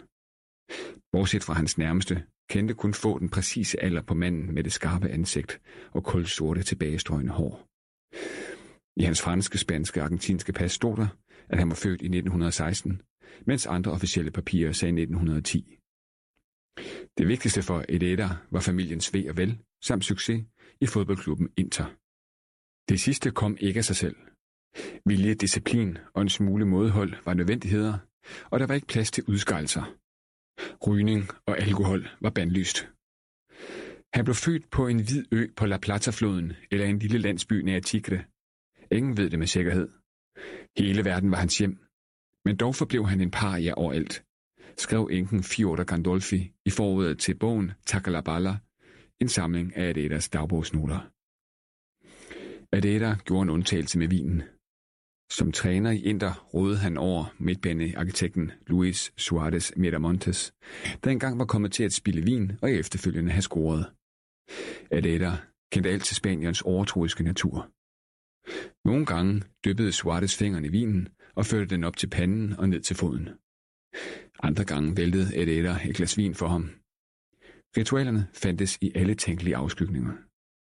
Inden kampene serverede Adeda urte te og kaffe med aspirin, som skulle tage de små smerter i kroppen og stimulere hjernen. Han ville købe aspirinen i England eller USA i blå flasker af 30 mg. Han ville sørge for, at pillerne blev knust, så det kunne blandes i den koffeinrige drik. Så samlede han holdet i en cirkel, kastede bolden over til en spiller og gik tæt på ham. Hvordan vinder vi i dag? Hvorfor kommer vi til at vinde? Ededa og spillerne ville holde om hinandens skuldre og råbe i kor. Vi vinder. Vi gør det sammen. Når ritualerne i omklædningsrummet var overstået, kunne spillerne passende rette blikket mod den fir- det firkantede skilt på væggen over døren. Her var trænerens tanker og filosofi kogt ned til et simpelt regnestykke. En læresætning så klar, at den problemløst ville brænde sig fast i hjernebarken. Klasse plus preparatione, atletica plus Intelligentia. eli, scudetto. Herrera ville ind under huden på sine spillere og holdt ofte møde med dem under fire øjne. Bekendelser blev møderne kaldt. Intet skulle efterlades usagt. Ærlighed og rene linjer var gode dyder. Og nede tvivlen tog han straks affære. Sommetider sendte Ed Edder en medarbejder ud til spillernes hjem for at sikre sig, at de restituerede ordentligt. Pereira introducerede de berygtede Retiti træningslejrene på et hotel ude på landet, langt væk fra familierne. Fuld fokus. Det handlede kun om den kommende kamp. Intertræneren var som ingen anden i CA. Med den ekscentriske general fulgte jerndisciplin, kostplaner, psykologiske knep, foruden de, krævende, de krævende træningslejre. Præsten fulgte ham nøje. Aldrig før havde en træner fået så meget opmærksomhed. Når Inter vandt, var det et af journalisterne flokkedes om. Han var stjernen. Den kyniske og effektive strateg, der udmanøvrerede modstanderne med sine skakbrikker på græs. I Jonathan Wilsons bog Inverting the Pyramid fra 2008 citeres Elenio Ededa for følgende selvforsvar. Jeg er blevet beskyldt for at være tyrannisk og fuldstændig hensynsløs over for mine spillere. Men jeg implementerede blot ting, der senere blev kopieret af hver eneste klub. Perfektionisme, fysisk træning, kostplaner og tre dage med fuld koncentration før hver kamp. En forårsaften i 1964 ventede den største opgave for Herrera og hans Grande Inter. Finalen i Mesterholdenes Europacup mod Real Madrid. Kampen om fodboldtronen på kontinentet, der i fem af de otte udgaver siden turneringens fødsel, var blevet vundet af netop kongeklubben fra den spanske hovedstad. Det var nu, at Edders taktik skulle stå sin prøve. Et system, han kaldte for Il Beton, cementen, og som i Italien fik navnet Catenaccio, hængelåsen. Hængelåsen stammede egentlig fra den svejsiske landstræner Karl Rappan godt 30 år tidligere, men under Ededa blev den perfektioneret. Skelettet var det samme. Bag forsvarslinjen huserede en defensiv spiller med en fri rolle, den sidste forhindring inden målmanden. Defensivt i sin ånd og natur, men tilsat et par offensive våben, der var, der var helt nye for sin tid. Det var dette system, der havde ført Inter helt frem til finalen, som bysbørnene fra AC Milan havde vundet året for inden som det første italienske hold. Ingen repræsenterede Edas Catanaccio bedre end den tårnhøje leder på venstre bak, Giacinto Facchetti. En oprydder af Guds nåde, der findes med sine store og dog elegante bevægelser, blæste ned af flanken, skar ind i banen og afsluttede med enten højre eller venstre fod. En bak med en licens til at angribe. Det var noget, brasilianerne gjorde, men nyt i Europa, hvor modstanderne lå sig overrumple. Spørgsmålet var, og det var nok til at udmanøvrere Real Madrid med aldrende verdensstjerner som Ferenc Puskas og Alfredo Di Stefano. Farkettis hissig galop var ikke det ene, den eneste ændring i Edas variant af Catenaccion. I stedet for Libroens traditionelle og simple redningsaktioner, der sendte bolden højt og langt, fik den bagerste mand nu en finere rolle.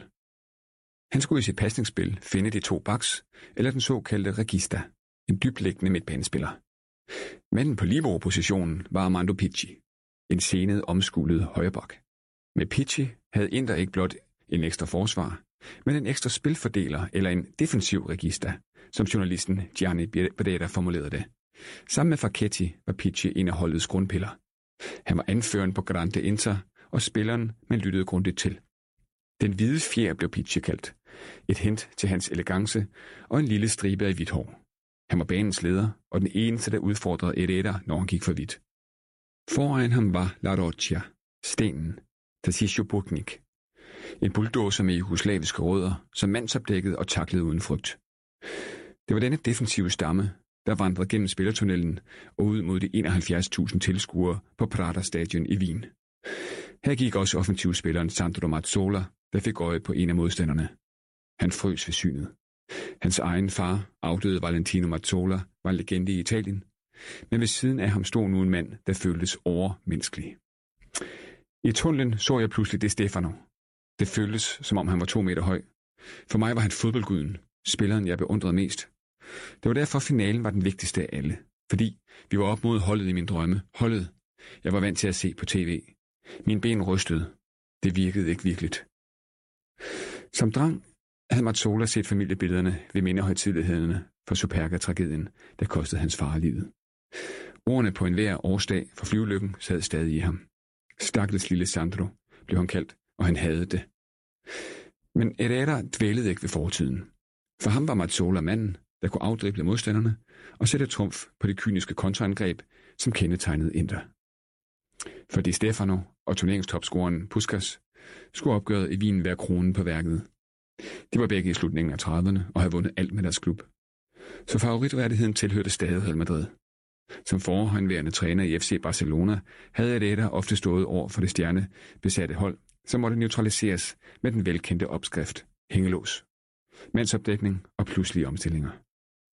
I omklædningsrummet fortalte Arteta om modstandernes styrker og svagheder, hvorefter spillerne blev kaldt hen til træneren en for en. Sandro, du vil blive dækket af Soko. Han er midtbanespiller, og du kommer til øh, at spille i angrebet. Han er langsom og høj. Han kommer ikke til at kommandsopdække dig. Mere var ikke nødvendigt. Edeta vekslede nogle ord med hver af de 11 i startopstillingen, og som altid ønskede han at overbevise dem om deres værd. Han slap Mazzola, der følte sig nervøs op til kampen.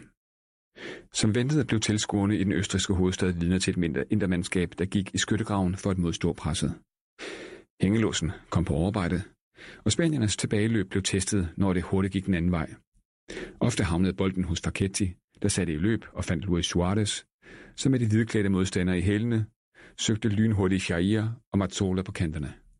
Et studie i kontraangreb, og to minutter før pausen kom scoringen. Den ellers temmelig usynlige Mazzola fangede den spanske målmand Vicente på det forkerte ben med et drøn uden for, for feltet. Måske blev bolden rettet lidt af, jeg husker det ikke. Normalt færede jeg ikke scoringen særlig meget, men efter målet lavede jeg to saltoer. For mig var kampen slut.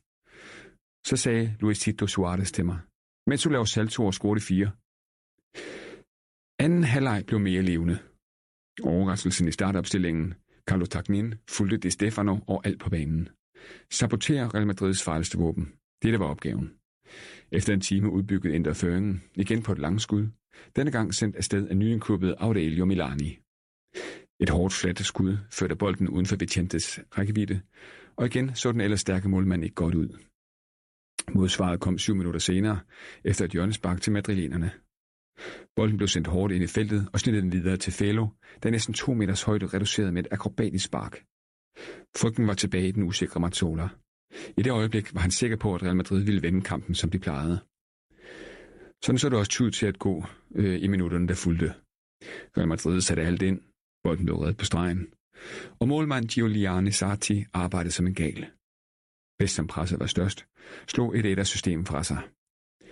Facchetti og Arias kontroløb havde nogen tid skabt kaos i det spanske forsvar, og et kvarter før tid tog José Santa Maria ingen chancer, da han forsøgte at sparke bolden bag om ryggen på sig selv.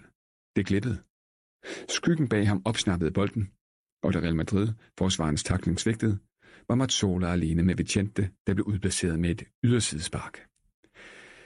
Catenaccion havde vundet, og et har fået sin hævn over en verden, som ikke helt forstod ham, og i hvert fald ikke beundrede hans spillestil. Inders forsvar havde stået dybt i hele kampen, og dybest af alle Pichi, der senere blev beskrevet på følgende vis af Di Stefano i Set Lowe's Fear and Loathing in La Liga fra 2014. En af de svibere, der spillede så dybt, at hvis der var lidt tåge, og du troede, du var forbi dem alle, så ville der dukke endnu en op. Hvor kom den mand fra? Spillede de med 12 mand? For Ededa var sejren i Wien et højdepunkt i karrieren, og den egocentriske træner trivedes i det store rampelys, aviserne stillede til rådighed. Han var ikke bleg for at tage æren, og selvom hans metoder var omdiskuteret. Nogle mente, han gik for langt i jagten på succes med den destruktive, effektive spillestil, mens andre kaldte ham for en diktator. Med et æder flyttede træneren sig fra periferien til magtens og indflydelsens centrum. Elenio Herrera Gavilan blev født i Buenos Aires af spanske forældre i eksil. Moren var rengøringsdame, og, fan en, og faren en anarkist fra Andalusien, der arbejdede som tømrer. I jagten på et bedre liv flyttede familien til den franske koloniby Casablanca, og det var her, at Edas liv som fodboldspiller begyndte. HH kom i begyndelsen af 1930'erne på kontrakt i Paris, og levede siden en omflakkende tilværelse som forsvarsspiller, men uden den store succes. Måske skyldes det en knæskade. Måske rakte talentet bare ikke til mere. Det blev ikke lettere af, at det var svært at få pengene til at slå til. Eder tjente lidt ekstra ved at sælge pussemidler til de franske fruer, og senere uddannede han sig til fysioterapeut for at kunne arbejde som massør. Ved 2. verdenskrigs udbrud ernærede han sig som specialist inden for fiberglas, der både blev brugt til isolering og krigsførelse. Alene af den grund slap han for at trække uniformen og kunne koncentrere sig om fodbold og fiberglas, indtil han stoppede sin aktive karriere som spillende træner i Porto. Som spiller var jeg en meget sørgelig størrelse. Min fordel er, at store stjernespillere er oplæste, når de bliver trænere. De forstår ikke at lære fra sig, som de selv gjorde med så meget ynde. Det er ikke tilfældet i min sag. Er det der citeret for i Inverting the Pyramid fra 2008. Ededa var dog langt fra færdig med fodbolden, og resultaterne i den lille hovedstadsklub sikrede ham en trænekontrakt i Stade Francais længere vestpå i Paris. Herfra gik det stærkt, og hans taktiske øh, hjerne måned siden i spanske Real Valladolid og Atletico de Madrid, som han førte til to mesterskaber i træk. Det var her, han gjorde sig bemærket som en træner, der forlangte det ypperste af sine spillere. Træningspassene var længere og hårdere end hos konkurrenterne, og selv middelmodige spillere kom i deres livsform. I 1958 blev Adeta hyret til at genrejse den katalanske gigant FC Barcelona, der efter et par mesterskaber i begyndelsen af årtiet var blevet overgået af Real Madrid. Magtbalancen mellem de to ærkerivaler skiftede, da Alfredo Di Stefano kom til hovedstadsklubben, og de følgende år vandt madrilenerne en stribe nationale mesterskaber, samt de første tre udgaver af mesterholdenes Europacup. I Barcelona havde man et mandskab, der kunne udfordre, men selv med spilfordeleren Luis Suarez og ungarske Laszlo Kubala måtte man strække våben. Ledelsen i FC Barcelona var derfor presset, da Adeta skrev under som den fjerde træner på under fire år. Klubben vidste, at argentineren var en anderledes støbning end forgængerne, og kendte til hans ekscentriske væsen og de benhårde træningslejre, som kunne være det, der skulle til for at bryde Real Madrids nationale og internationale monopol. På den første træningsdag ventede spillerne tre sessioner, og allerede under den første kastede flere spillerne op. Var man ikke løbestærk, ventede der en drøg tid. Tempoet var højere, og det stod klart for alle, at de måtte ofre sig og møde grænsen for deres formåen. Kun dem, der fulgte hans instrukser, kunne regne med at være i spil til weekendens kamp. Ingen undtagelser, stjerne eller ej. I Herreras katalanske krigerskole var der ikke plads til udskejelser, og skavanker var ikke nok til at blive derhjemme. Her stemte man ind, syg leg, skadede ej, og alle klædte om og gik ud på træningsbanen. Træningsregimet var en ting. Herreras psykologiske knep en anden. Da ungarske Soltan Tibor klagede over at skulle være lang tid på farten, fik han en opgave af sin argentinske træner. Skor tre mål i den følgende kamp, og du kan tage hjem. Tibor tegnede sig efterfølgende for et hattrick og kunne forlade lejren i ro og mag. Bare døm ham. En klovn og et geni, vulgær og asketisk. En sultan og en trone. Ubehøvlet og kompetent. Megaloman og helsefanatiker. Han er alt det og mere, skrev den toneangivende journalist Gianni Breda flere år senere. Mesterskabet kom allerede i hans første år, og titlen blev forsvaret i sæsonen 1959-1960, så blev han sidste i FC Barcelona. På papiret var alting fryd og gammel, men i kulissen ulmede oprøret og det dårlige forhold mellem Herrera og stjernen Kubala, der havde været afgørende i klubbens mesterskaber i begyndelsen af 1950'erne.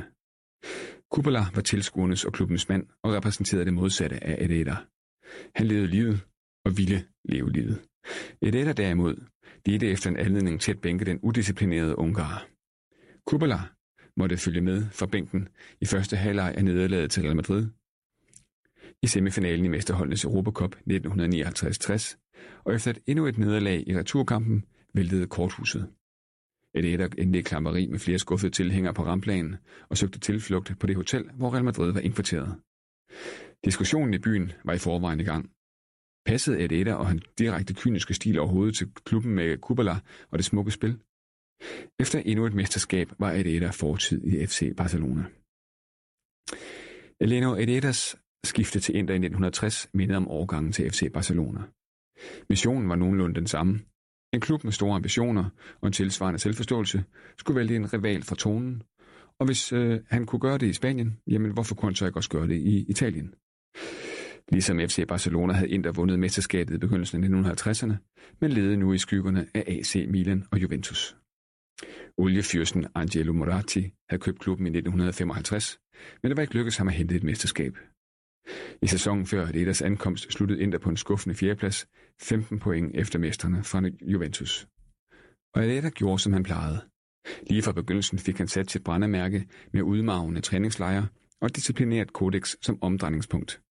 Med Sandro Mazzolas ord i These Football Times 2015. Da Adidas kom til Italien, var der ikke mange, der kendte trænernes navne. Ingen var særlig interesseret i trænerne.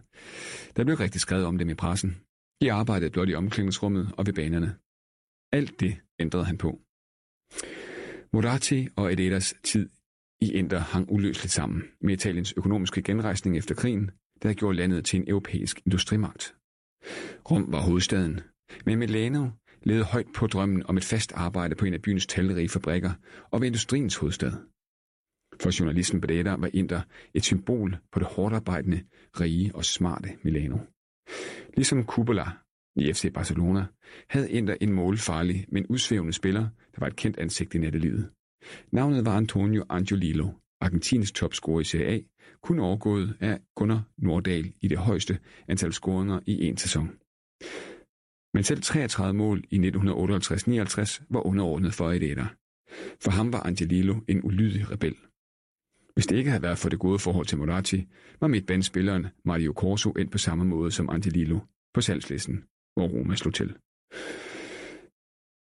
Med den mest lukrative trænerkontrakt i Serie A's historie var forventningerne store til Adeta, da i sine to første sæsoner ved rådet måtte se sig slået i Juventus og siden AC Milan. I hans bidjob som landstræner for Italien gik det ikke meget bedre. Kombinationen af en uheldig forstrækning og kompliceret forhold mellem to alfahander betød, at det Stefano aldrig kom på banen ved verdensmesterskabet i Chile i 1962. La, La Roca sluttede sidste gruppen, og Ededa stoppede for at koncentrere sig om Inter. Efter det forsmedelige resultat i Chile begyndte hans variant af Catenaccio for alvor at sætte sig igennem. I sæsonen 62-63 vandt Inter med den fremadstående Facchetti og den spilfordelende Pichi det første mesterskab under Moratti, og året efter fulgte sejren over Real Madrid i mesterholdenes Europacup. Inter var holdet med de få hurtige afleveringer fra forsvar til angreb. Det kyniske hold med de store resultater. Og sådan vedblev det ved med, med at være. I perioden 1962-66 vandt Inter Scudetto tre gange samt mesterholdenes Europacup og Intercontinental Cup mødet mellem Europas og Sydamerikas mester to gange hver. Vendepunktet indtraf i 1967 en forårsaften i Lissabon, da husede finalen i mesterholdenes Europacup mellem Inter og Celtic. Trods et tidligt mål af Mazzola, kom Jock Steins skotske mandskab tilbage og vandt turneringen som det første hold uden for Spanien, Italien og Portugal. Kritikerne frydede sig. Endelig fik Inter som fortjent. Og hvad værre var for et etter, så var der også muren i krone internt. Forsvarsklippen Burgnik lå senere forstå, at spillerne var ved at få nok af de lukkede og endeløse træningslejre, langt væk fra familierne og livet udenfor. Uge efter uge gentog det sig. Inden mødet med Celtic havde den stået på tre dage på et mennesketomt hotel, kun omgivet af trænere og hotelpersonale. Alle mesterskaberne, og ikke mindst kroningen 27. maj 1964 i Wien, syntes langt væk. Efter nederlaget til de skotske mestre havde Grande Inter mulighed for at få oprejsning med endnu et mesterskab. Men i den sidste runde tabte holdet til Mantova og blev overhældet af Juventus. Tingene begyndte at falde fra hinanden, og andenpladsen i Serie A blev efterfulgt af en femteplads i den følgende sæson. Det stod klart for alle, at den ære havde nået sin afslutning. Ededa og Moratis Inter besteg de øverste tjener i takt med Italiens økonomiske genrejsning og faldt sammen, da det økonomiske mirakel var overstået. Ededa, kongen af Catanaccio, Manden, der ville vinde for enhver pris, fik ret i sit retoriske spørgsmål. Hvad ville fodbolden være uden mig? Men nåede aldrig toppen igen.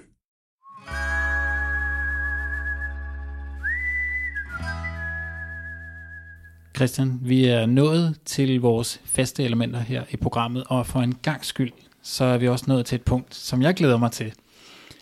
Vi har jo et øh, vedmål kørende fra runde eller fra optagelse til optagelse, og det har, øh, hvor vi altid har den her Sampdoria Cup, vi spiller om, hvor vinderen får lov til at få Sampdoria Cup'en med hjem i en måned og nyde sin morgenkaffe af den. Det er en smuk kop, som vi tidligere har delt et billede af inde i vores øh, Bajos øh, Pisk Facebook-gruppe. Og der har jo været en ting med de her vedmål, det er jo, at jeg, jeg konsekvent har tabt. Altså jeg kan nærmest ikke huske, hvordan det er at drikke den kop. Men nu er der jo altså sket noget. Sidste gang vi optog, det var inden jul, der vedede vi om, øh, hvorvidt Genua ville have vundet en kamp, når vi øh, næste gang skulle optage. Du mente, at det ville de nok, og øh, jeg holdt stadig fast i, at det ville de ikke. Og øh, kan du måske lige for, fortælle lytterne, hvordan det gik? Det er, jeg synes, det er, det, er en, det, er, det er et hårdt spørgsmål til mig, det der. Jamen altså, det er jo ikke nogen hemmelighed, at, øh, at den her Sampdoria Cup her, den skal ud på sin, øh, jeg tror kun næsten anden rejse øh, hjem til Husumgade på, på Nørrebro. Den er, den er jo vant til nogle meget trygge omgivelser, men nu, øh, nu skal den så ud på, på den her rejse, Tolkien-rejse til, til Nørrebro, for, fordi det, der skete jo faktisk det, at øh, Genua øh, ikke vandt øh, en kamp. Og det, du skal nok have pakket den ind i noget bobleplast. Det er alligevel fra Charlottenlund til Nørrebro. Det er ja. spørgsmål, om den overlever. Jamen, det tror den jeg, kommer traumatiseret hjem. Jeg tror faktisk ikke, at øh, jeg tror ikke, jeg ser den kop igen, faktisk. Altså, jeg havde jo faktisk udpeget øh, Spezia-kampen. Øh, nu taler vi om Spezia, øh, som et af de hold i bunden af CA, som har gjort mest væsen af sig her øh, den seneste måned. Øh, det var den øh, kamp, jeg havde udset mig, øh, så det var også en kamp, jeg, jeg så. Øh, og det ender med, at Genoa øh, taber hjemme på Luigi øh, Ferraris til, til Spezia 1-0. Og, og så kunne jeg godt se, at, at så, var, så var håbet nok øh, slukket, øh, netop fordi, at øh, Fiorentina ventede i den sidste kamp, inden vi netop skulle optage her, her til aften, og der blev de jo smadret sønder sammen 6-0. Så tillykke med det, Thomas. Jamen, øh, jeg glæder mig allerede helt vildt. Men øh, vi skal jo have et nyt vedmål sat i søen, og vi har lige talt om øh, et godt vedmål. Det vil være, at øh, når vi optager næste gang, så skal vi have fundet ud af, om øh, de her uslåelige inter, om de har tabt en kamp, eller de ikke har tabt en kamp til den tid. Og nu er der jo også en ny ting. Det, når jeg har øh, vundet, så får jeg også lov til at serve. Det har jo været... Øh, Gud, ja, det er rigtigt, ja. Ja, der sker mange gode ting ved det her vedmål lige pludselig. Og jeg har kigget lidt på Inters kampprogram. Øh, jeg har lige bold.dk åben, mens vi taler her. Og der er en del svære opgør, så nu satser jeg hele butikken, og som dog er kommet på, at når vi mødes igen, så har uslåelige Inter, de har tabt en kamp at de har tabt en kamp, og vi kigger jo ind i en øh, nær fremtid, der siger Venezia i weekenden, og så har de netop de her kampe, som vi var inde på tidligere i, i, i episoden her, Milan, og øh, bagefter Napoli. Og, og så, ja. så venter der også en Champions League-kamp. Ja. Det, er jo, det er næsten den, jeg tror mest på, øh, på som er den, de taber. Altså, øh, Thomas han står med et, øh, sådan et øh, semi-sadistisk øh, smil øh, på læben lige nu, og det er jo det er jo simpelthen Liverpool, der, der venter øh, Inter. Hvornår er det nu, de møder dem egentlig? Ja, det må være...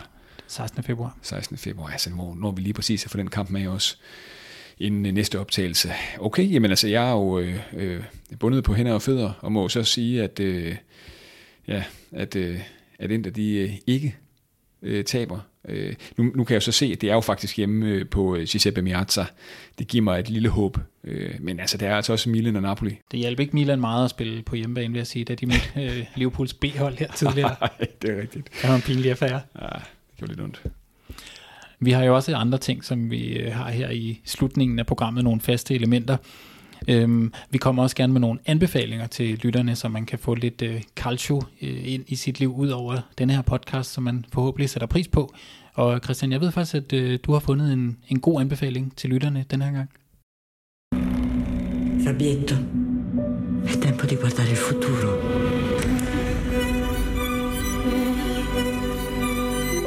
Ma è mai possibile che questa città non ti fa un in mente niente a raccontare? Dobbiamo capire cosa vogliamo fare da grandi. Io penso un po' alla felicità, Fabio. Tu no?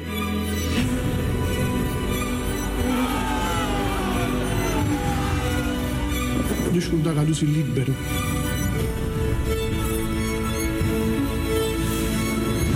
A dire qualcosa rischi. tierra gozarán juntar. Sí. A Timbale! Ja,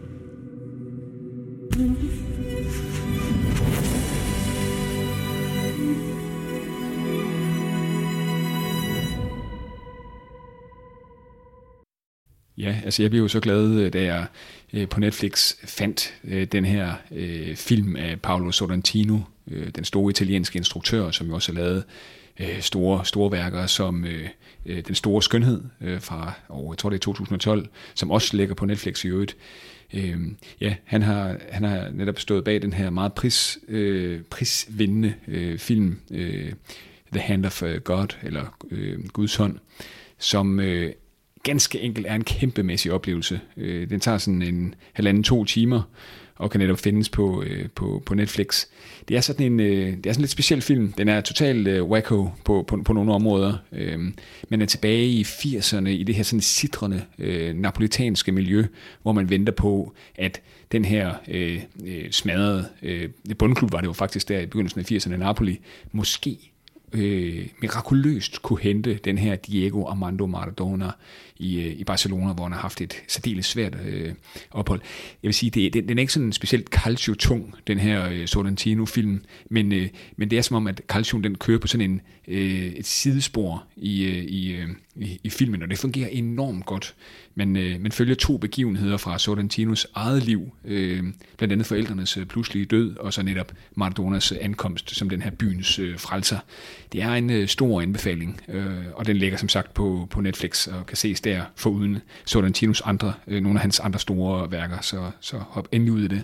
Nu har vi jo faktisk også tidligere anbefalet Trøffeljægerne fra mm. Piemonte, så vi kan godt finde på at anbefale ting, som måske ikke er sådan 100% Carl Show-relateret. Ja. Og man siger, den her, den her uh, gudshåndfilm er trods alt lidt mere Carl Show end, uh, end de her trøffelgrise, der render rundt i uh, den italienske muld og leder efter at spise lidt guld. Det er rigtigt nok. Altså jeg vil sige, uh, også bare lige for lige at understrege, hvor, hvordan den, den har gået sin sejrsgang. Den er, den er allerede vundet uh, Sølvløven på den her filmfestival i Venedig og mener jeg også er blevet pitchet ind som Italiens øh, Oscar, Oscar håb. Jeg mener det her er lidt, er det, er det marts, der er Oscar øh, øh uddeling igen. Og så lige en ekstra anbefaling, nu, nu nævnte vi det jo også i flertal i, øh, i introen. Øh, hvis man skal have en ekstra anbefaling, så øh, gå ind der, hvor du hører din podcast og find øh, det seneste Mediano øh, afsnit, hvor den gode duo, øh, Jonas Hebo Rasmussen og Kenneth Hansen, som jo netop skrev, har skrevet den her, den unikke klub, som vi har læst op af i de to, i de to seneste afsnit, de er på en reportagetur i øh, Italien. Og det er bestemt noget, man, øh, jeg, vi også gerne vil, vil anbefale her i, i Bartos Pisk. Det er, en, øh, det, er en, det, det er fedt at lytte til. Ja, jeg har hørt den, øh, den meste af den på cyklen, da jeg cyklede herover øh, inden optagelsen i dag, for ligesom at komme i stemning. Og jeg vil sige, det er fantastisk. De har lavet en lille Fiat 500, tror jeg det er, mm. og man kan, de optager under kørslen, og jeg vil sige, der bliver... Øh, der bliver halvt diskuteret øh, deres oplevelser dernede, og halvt diskuteret, hvilken øh, retning de skal køre i, i forskellige rundkørsler, og højre sving og venstre sving. Øhm, alene det er værd at høre på. Må jeg ikke lige sige en ting? Nu ser du Fiat 500, ikke? Nogle gange, og det sker jo faktisk nogle gange, så er jeg ude og løbe en tur om morgenen, efter jeg er gået med, med, med min trøffelhund Saki. Så løber jeg forbi øh, på min rute en øh, Fiat 500, som, øh, altså, og det taler vi ikke øh, et, en ny øh, version. Det er den helt gamle tomat øh, farvet Fiat 500, som står sådan helt ensom på, på vejen. Og det, man kan bare se, hvordan frosten har lagt sig over den der øh, bløde øh, tomat øh, facade til sin hud. Hvad hedder det? Og jeg simpelthen overvejer, at man en eller anden dag måske lige skulle lægge en lille note i vinduesviskeren. Bare lige for lige at måske høre om... Hvem de skal med den? Ja, fordi den står bare der og fryser. Og den, det, det, gør jeg, det smerter lidt at lytte til. det, det gør det, og vi, og vi kigger på hinanden, øh, den her Fiat og mig i løbetøjet der, og ja, det er som om, den, den, den vil skulle få et godt liv hjemme hos øh, mig. Lige køre op til, til bæren og hente et eller andet, måske, øh, måske en lille trøffel, øh, fordi jeg er jo en lille trøffel op i menu, det ved jeg ikke. Ej, det vil være flot at komme op i... Øh, det er den helt store menu, du handler i, ikke? Jo, den det der, der bliver kaldt øh, menuernes konge. Jo, me, mega, mega menuen, ja. Ej, der vil man godt komme ind på. Er der en P-plads egentlig? Jeg tror aldrig, jeg har været i den. Nej, det, det, det er jo kamp om P-pladsen der. Øh, men øh, det, jo, de har P-plads. okay. Jamen, jeg ved jo ikke det. Jeg, jeg bor på Nørrebro, der, der, der tager man meget sjældent bilen, når man skal ud og handle. Ja, ja, det er lavet cyklen. Ja, jeg kører, kører Touran i dag. Det er sgu ikke øh, det samme som en, øh, en, en Fiat 500 fra, fra 60'erne der. Men det kan være, at vi skal lægge et, øh, et fælles bud. Jeg ja. kunne godt bruge en, en bil til at køre i sommerhus, hvis den kan klare turen derop. Ja, det, det, det er nok 50-50, vil jeg sige, men, men øh, Ja. Jamen, så er der, øh, der er kiosken der undervejs, hvor vi også stoppede ind en gang, da vi kørte op. Det er rigtigt nok. Jeg tror faktisk, den er... Må ikke, vi er jo ikke specielt tekniske, nogen af os to her, men jeg tror faktisk godt, hvis nu skulle, må ikke, man kan lære, det, sådan, det er jo en meget lille motor, der ligger dernede. Ja, det er sådan en Det er motor, en- ikke? Ja, det er det faktisk. Ja, det, Det er hyggeligt. det, det snakker vi lige videre om det her. Hvis du ligger den sædel der.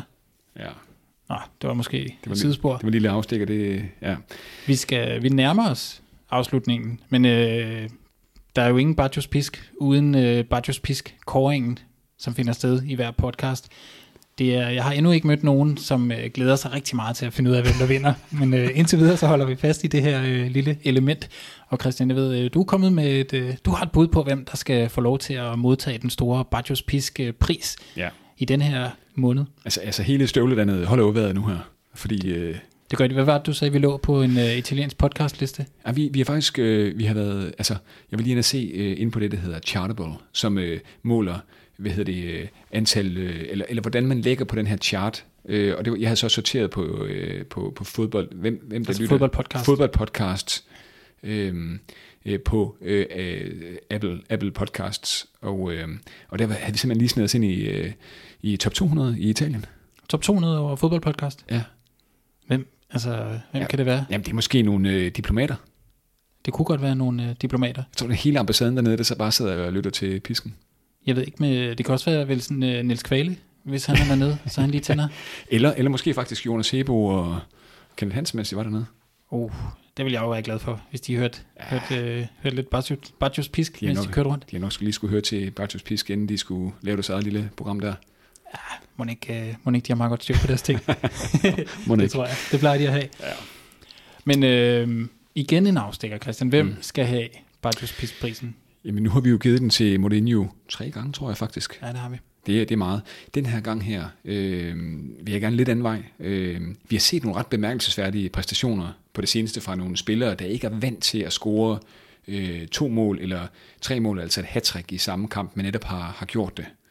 Og jeg kommer, jeg kommer til at tænke på Antonin Barak fra, fra Verona, den her blonde straffesparkskytte, øh, som øh, netop i den seneste kamp, den seneste seriekamp, scorede tre mål mod øh, Sassuolo her er to i åbent spil, så han kan altså også score i, i åbent spil, den her øh, fine midtbanespiller.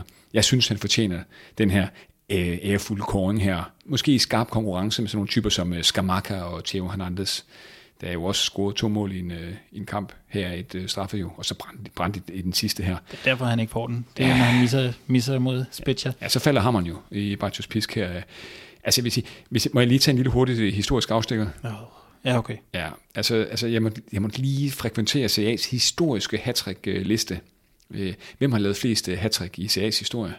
Oh, pff, Det er et irriterende spørgsmål. ja, det er mega irriterende.